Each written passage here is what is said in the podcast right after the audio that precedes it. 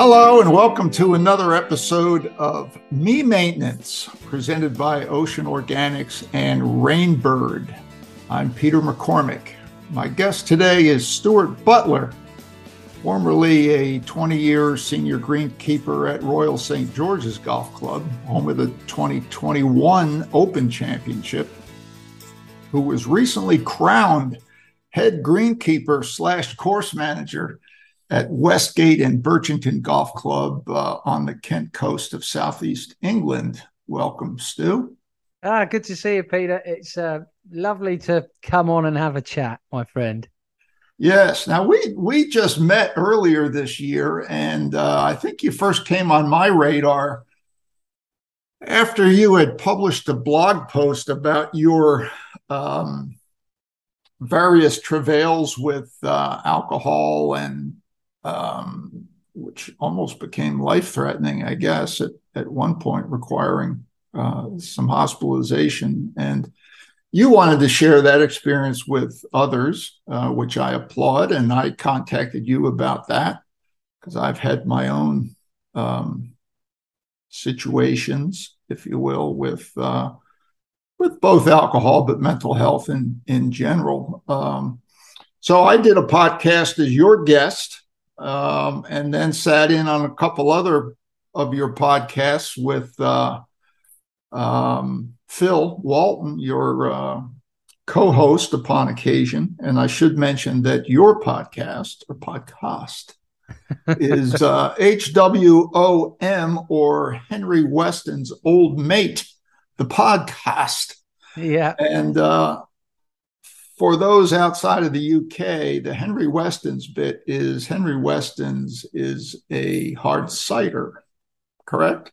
Correct. It might that, yes, yeah. So that was uh, that was one of your buddies for a long time, I guess. He was he was yeah he was a he was a, a faithful old friend. We spent many a evening together, and then sadly towards the uh, end of my drinking, we were probably spending a few too many mornings together, Peter. Well, there you go. But in any case, um, what we're going to talk about today is is I think it's it's fascinating because your situation um, is the flip side of what a lot of our industry is talking about, and that's uh, achieving work life balance and also sort of climbing the career ladder. Now, when you were at St. George's and you were there in and out a couple of times over the course of about 20 years. Um, and I think it was one of the one of the podcasts that we recorded with Phil, who was not from the turf industry, but as a result of co-hosting these various and sundry um, interviews with you, um, talking to uh, a lot of guys in the turf industry, both in the UK and uh, over here in the States. He was somewhat surprised that I think he said, uh, so many people that we have talked to just bloody love their jobs. What is it? And yeah. And you replied at the time, and this must have been six months ago, I would think. You said, Well, I'm not sure that's me. Yeah. Yeah. I, I mean, yeah. I, I, uh, I, well, I, I was, I was treading water in the turf industry. Let's put it that way, Peter. Yeah. Well, but you also said, you know, the the dyed in the wool, um, gung ho turf managers will go home and um, develop a fertilization program for their home garden. And you said, and I wouldn't. I don't yeah. do that. So, yeah. Yeah, so I found it. I found it interesting when I had told, I had heard, or you had told me, or whatever, that um, I guess the the the immediate thing was that uh, you had injured your ankle and had taken a couple weeks off because you couldn't walk on it. And um, I guess that gave you time to think. Yeah, I ended up I ended up actually being off for the best part of six weeks after that oh, injury. Oh, really? I tried I tried to return to work after two weeks, didn't happen, and then two weeks again, and really didn't happen. So it ended up being the best part of six weeks. I was I was laid up for. I, I think yeah, perhaps my being a pig-headed person that I am, I perhaps didn't heed the uh, advice of the medical professionals on how much rest I should have done in the first two weeks of that, what turned out to be quite a significant ankle injury. So, getting back to the work-life balance thing, you you were um, what we would consider, I think, today a career assistant or deputy or senior greenkeeper, whatever happened to be. You were there for a long time and really had no aspirations above that in terms of getting into, uh, you know, managerial position, that kind of thing. In part, and the balance comes in to where, in part, because uh, you worked close to the job, your schedules and everything, and flex flexibility, I guess, jived with your wife's job in education, correct? Yeah. Uh, she's she's she's she's in uh, insurance. Well, she's not in insurance. She's an office manager for an insurance company. Okay, I thought she was in education, but and then she used, um, to, be, um, she used to be, yeah. And then uh, being able to to uh, manage your young daughter in terms of getting her to and from activities and things like that. So yeah, you know, it it worked for you. And those are things that a lot of guys today when they're they're talking about, you know, they're they're faced with these 50, 60, 70 hour work weeks um are sort of pushing back against. But you yeah, had I was yeah, I was I was very fortunate and as and as you say, I I I was in a privileged position where flexible working was sort of quite encouraged. I was able to start early and finish early. Um, uh, my hours allowed me time between finishing work and picking my daughter up to exercise. I, I, I quite like running. I don't run particularly quick, but I quite like sort of a bit of exercise. So I had more than enough time to do that.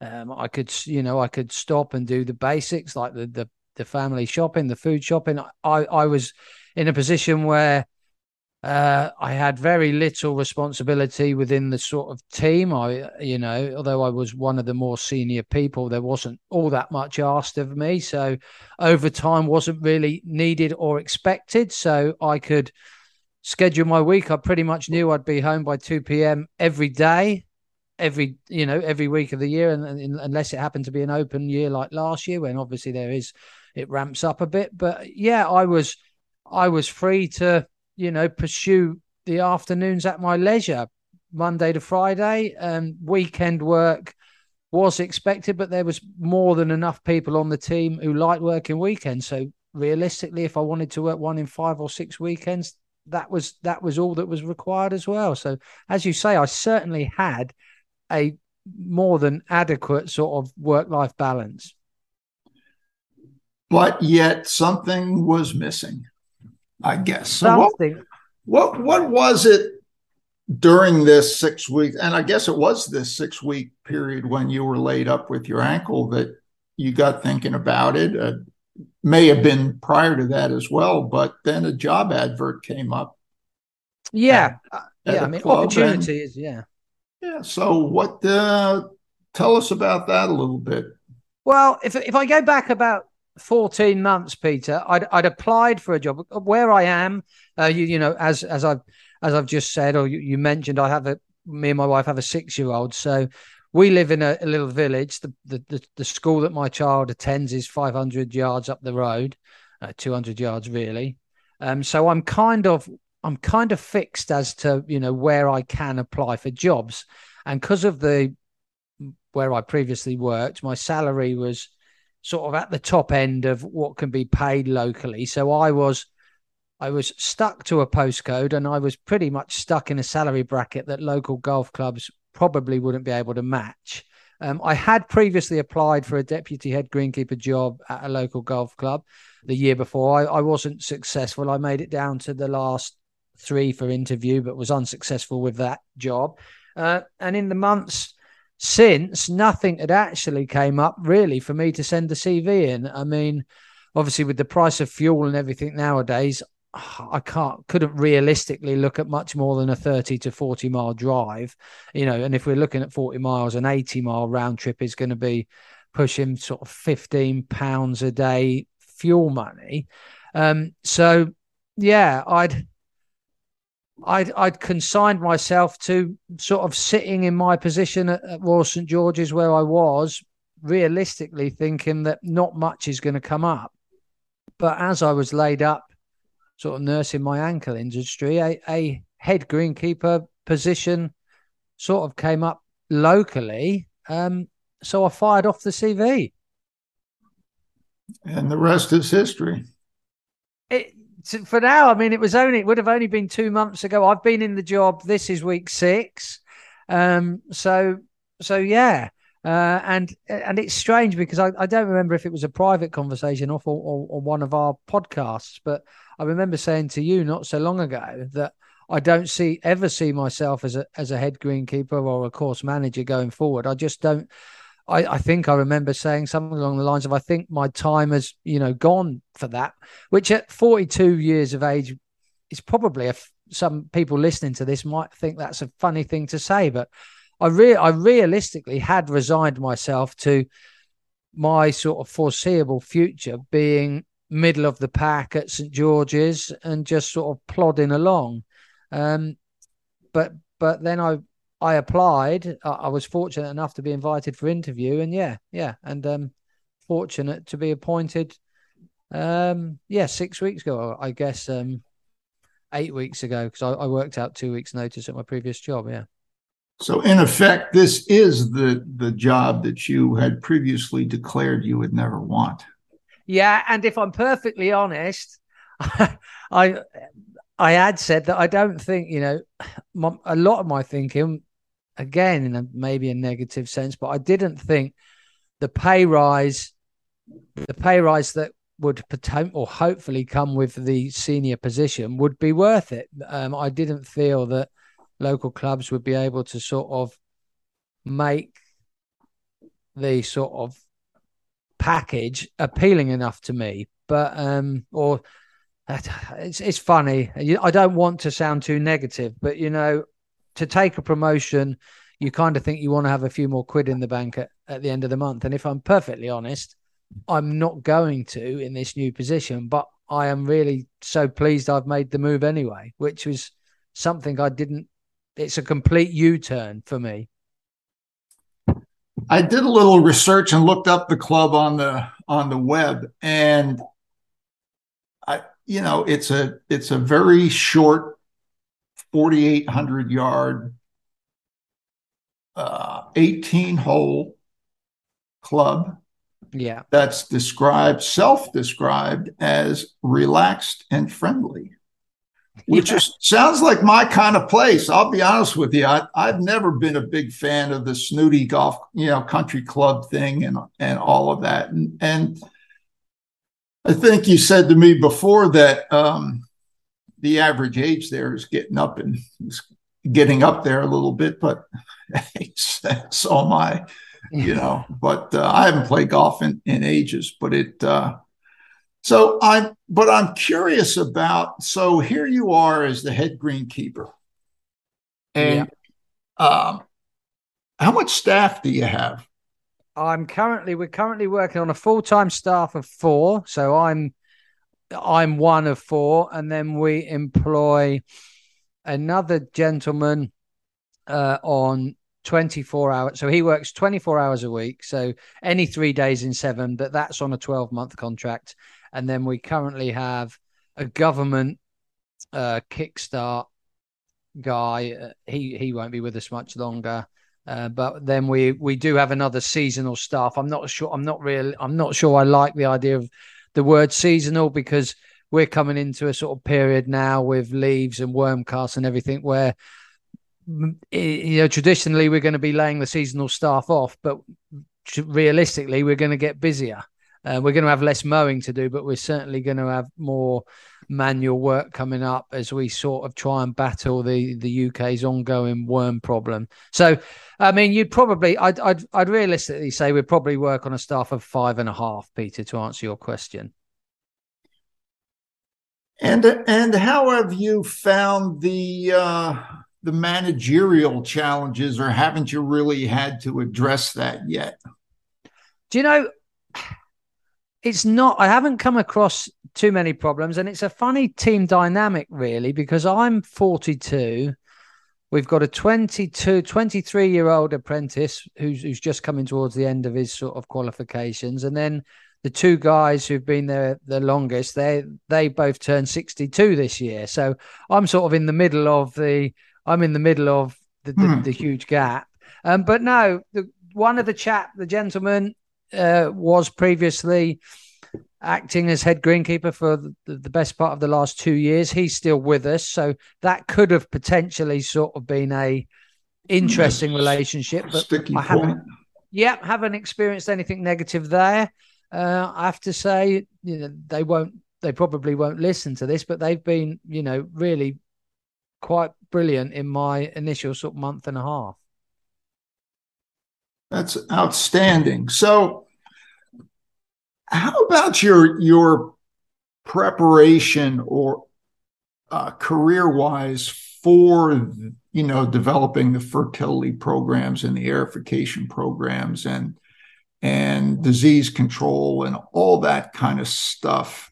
Uh, were you able over the years to to pick up enough to do that, or have you found um, suppliers or other people to lean on or to pick their brains about? Uh, yeah, do you know it's been a bit of everything, Peter. So I I started in the turf industry accidentally in 1998 and have been hanging around the industry pretty much most of my career. I did take three years out of the industry. I went and got a degree in in education. Um, never never actually stepped foot in the classroom, but even when I was doing that degree, I had a couple of summers in Holland greenkeeping. So I've I've always been around the industry. Um, so my my base knowledge is you know pretty pretty sound. Um, but like you say, fertility, fertilizer programs, etc. I have to be honest. In my time, in my last eight years at St George's, it's it's nothing I I was involved in. Um, so I have lent on two very good reps, local reps who, who I had a relationship with, sort of previous to to come into Westgate. So they have been they have been very helpful, and I am in a quite a nice position where they do the golf club they do employ an outside advisor, a gentleman by the name of Greg Evans. He's he's well known in the UK turf industry. Um, so he comes to us on a three to four visits per year and lays out basic programs of work. Uh, again, some potentially when I was considering the job, it, some people view that as a bit of a negative. For me, I always saw it as as a positive, really. Um, comfort blanket, if you will, or certainly just someone else. I've you know someone I can always fire a WhatsApp over to um, and ask for advice. So I've had a combination of everything. You know, when when when it comes down to sort of aerification, you know, when we're going to roll the verticuts out and and everything like that, I sort of back myself to to know when I really want to be getting on with that. But one of my one of the things I was worried about taking this sort of my first ever head greenkeeper job, I have to admit that the first the the night before the first day, what do I do with the disease breakout? You know, it's something I've never had to worry about. They've never been my greens, shall we say. Right. Um, and it's always been it's always been someone else's concern. Um, realistically, there's always something in the chemical cabinet to deal with it. Um, realistically, there's no, there's plenty of people who are a phone call away, a picture on WhatsApp if I'm not quite sure. Um, we've had a few things break out on our greens in recent weeks, and I was pleasantly surprised to uh, be able to identify and deal with them myself very comfortably. Oh, uh, and you, go. Yes, and it's really it should I should never have worried about it. But until you actually see something, get the sprayer out, get it sprayed, and see it easing off in the next sort of seven to ten days, you think, well, I can actually do this. Whatever was I worrying about? Well, there you go. Now you're on the southeast coast of England, um, sort of up on a cliff overlooking the ocean, correct? Where I live, yeah, and we are where where the golf course is situated. A certain point of the club does sit down on a yeah, probably about ooh, ten to twelve foot above sea level, a little drop off. But um, yeah, yeah. So it's a it's a fairly or a relatively forgiving climate um, most of the time. Yes. Yeah. Well, that's that has to help. So tell me about the the heat and the drought this year. Uh, you know, I've seen pictures from over there. I think it might have been Jack Percival who posted some that.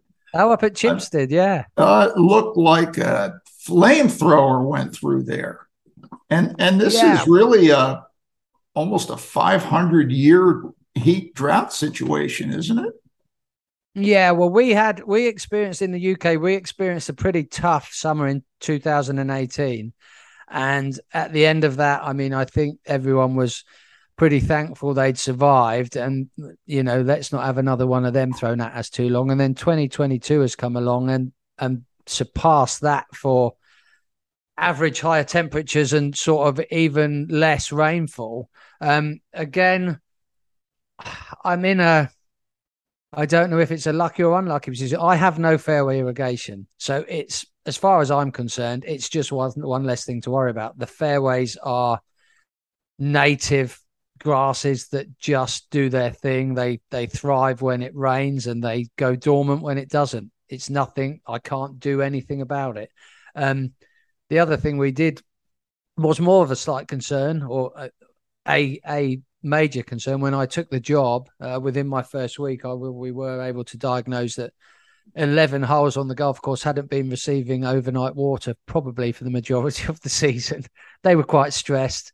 We found a uh, broken wire path behind the fifth green, so anything beyond the fifth green to the 14th green, our we sit on three different sites. Um, to two separate irrigation systems. Um, one operates two smaller fields and one operates the bigger field. And the bigger field from hole five to 14, uh, our heads weren't popping up overnight. Um, the guys, to be fair to them, they thought it was popping up, just not very well. Uh, so they did get the hose pipes on the green. So realistically, the, the greens are a lot healthier than you might think. You might think they'd got no water at all, but they were able to they were able to get the hose pipes and pop the heads up from the valve boxes. But the fact that they weren't receiving their sort of four to five mil overnight that the rest of the golf course was um, to to survive the summer that is 2022. They've done amazingly well.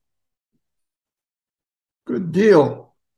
So, um, over the course or, or, with your your podcast series and having interviewed quite a few um, both uh, golf course managers as well as uh, cricket yeah. things like that and and various and sundry suppliers um, did those conversations do you think open your mind up a little bit to that there's that there may be more career wise for you?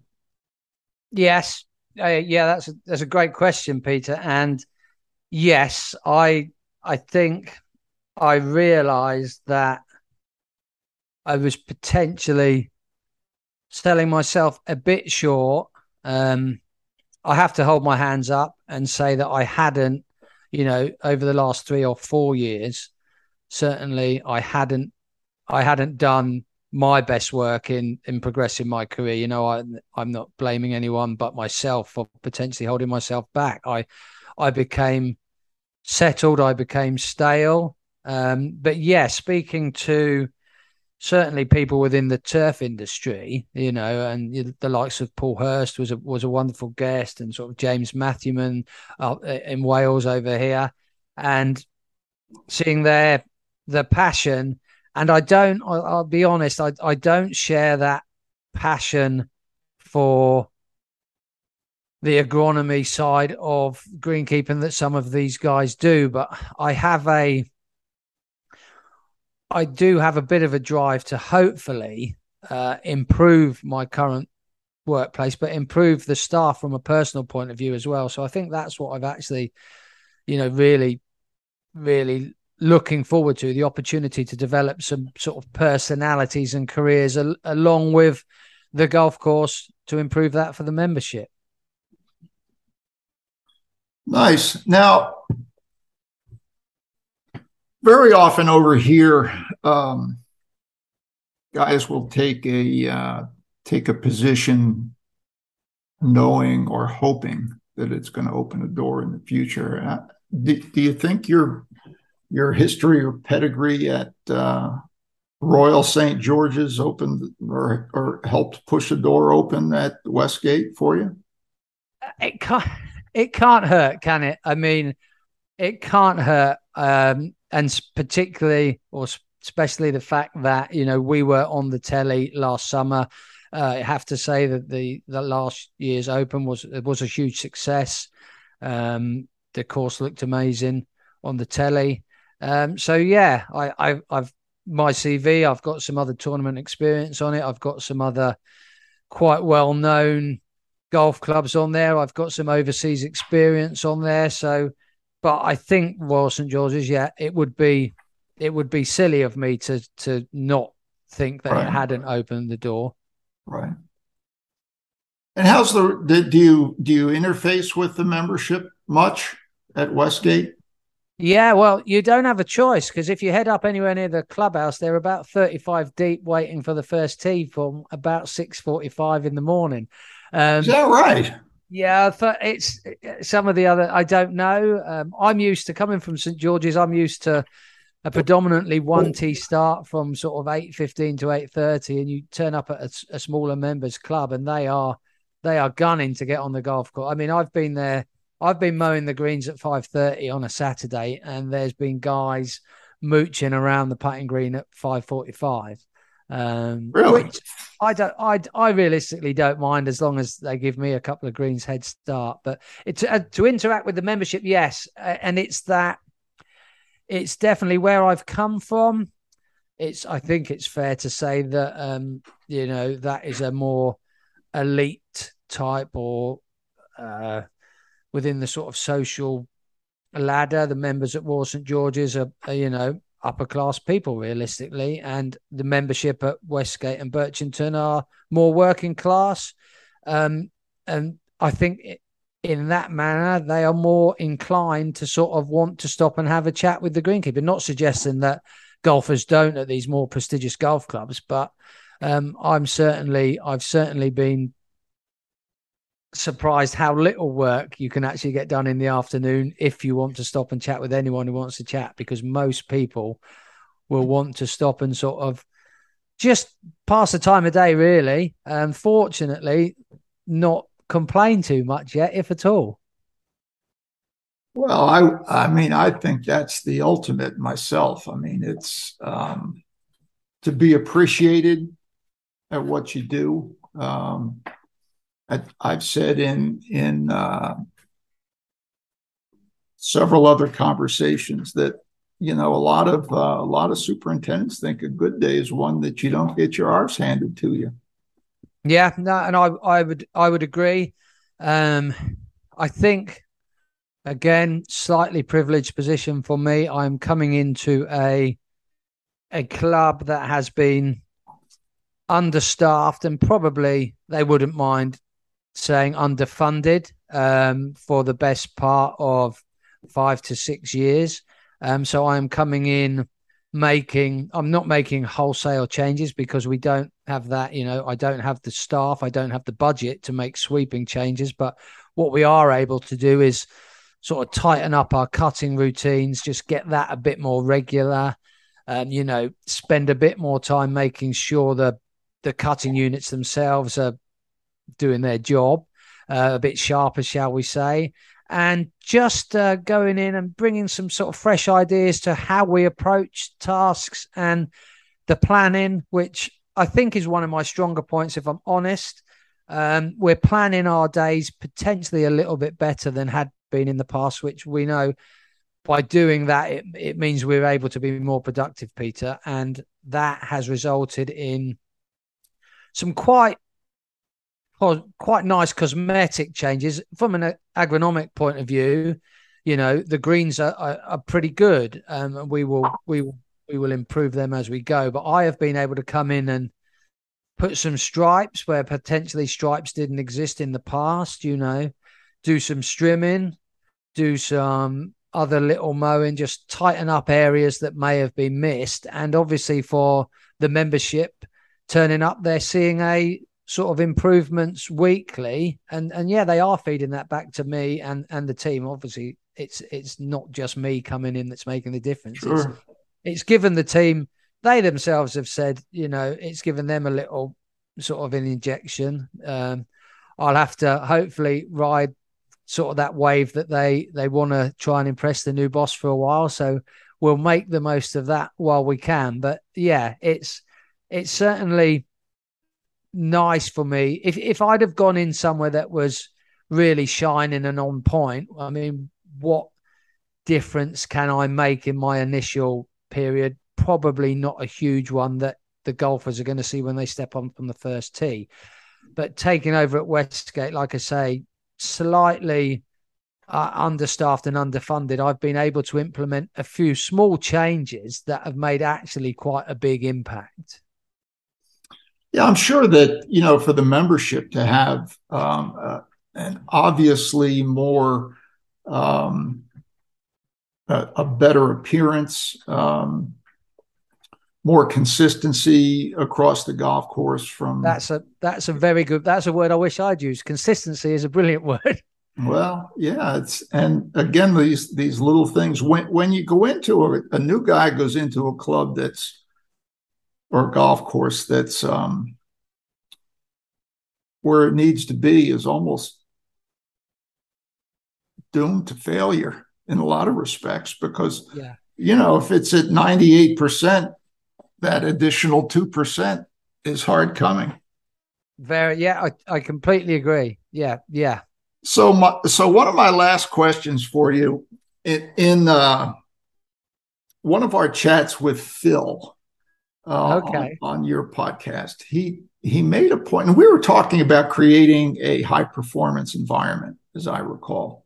Yes. And I can't remember the word he used, but he basically setting the said, weather. What was that? Setting the weather. Yes, the the weather is set at the top, and it's something I have been very very conscious of. Every I have a I have a 35 minute drive, Peter, every day uh, and I make a conscious decision that when I get out of my car, I'm I'm normally for I'm I'm not I'm not in an hour before the guys. I'm in about five to ten minutes before the other guys. We start at six. I, I get there about quarter to six. Uh, but I when I lock my car door, I make a conscious effort to put a smile on my face and adopt a positive attitude, which a lot of people listening to this who know me will not uh, believe. it will, will be shocked, and it is still a struggle sometimes because you know I still I still have my battles with the mental health as we all do. Uh, sometimes you don't want to get out of the car and put a smile on your face. Uh, and in my previous roles, I didn't have to. But that setting the weather, as Phil said, that is something I have made a massive. Ma- that's probably the thing that I have made the biggest effort. And at ten o'clock, when we stop for a tea break as well, I make sure I am not dragging the room down with a negative attitude. Uh, know, I, I don't sit there and smile and dish the cookies out, but I I try to make sure that I am not responsible for being um, in a bad mood, even if inside I am pissed off that someone's not done something right. I am trying not to sort of. I, am trying as yeah, I'm trying to set that weather in a very positive way. Well, that that's huge. Um, it's massive for me, and people will be amazed. well, I think that as time marches on and you get more accustomed and comfortable there, uh, it won't be that. It should be less less difficult or le- less of a um, something that you have to attend to before you get there in the morning to make sure that your uh, um, your attitude is where it it needs to yeah. be. I mean, it has. To, I mean, it has to be said that I, I, I've been I've been surprised that you know every people say you know the change is as good as a holiday or any of these other cliches you might want to throw out there. But I have I have been surprised. I, I knew, I hoped that the new job would be be a positive change for me, uh, and I've been surprised at just how much of a positive impact it's had on my just on myself and my mental well-being peter in, in the first six weeks. I, I, it surprised me. I think we're going to end right there. I think you had sent me uh, a little bit of a backgrounder on this and and uh, you said in that you'll certainly have less time with your family and more pressure but you're loving work again. It's a test but in a good way yeah okay yeah if they were my words, I, I must have been a, I must have been having a clear, clear thinking day, Peter. Which, yeah, most of them are, thankfully. Well, that's awesome. Um, congratulations on the new gig. It was great talking to to you again. We will follow up in a bit to uh, see how you're doing, both uh, agronomically and psychologically, I guess. And uh, thank you, Peter anytime you need uh, some joker to fill in on one of your podcasts, let me know. So. Well, Phil's Phil's been off winning awards behind the scenes for some of his solo work. So um, is that right? I'm, I'm, hoping to get him back. Yeah, I'm going to get him back soon, and I've I've recorded one, uh, and we are we're going to sit down for some more Henry Westerns in the near future, Peter. Well, I have never met you guys, but um, it's one of those things where I feel like we're old friends, and that's uh, that's rare and uh, certainly appreciated on my part. So, and uh, over here as well, Pete. It's been it's always a pleasure talking to you, sir. All right, Stu, you take care, and uh, we'll be back at it again. Again, this is uh, Peter McCormick with Stu Butler um, for Me Maintenance, presented by Ocean Organics and Rain Bird.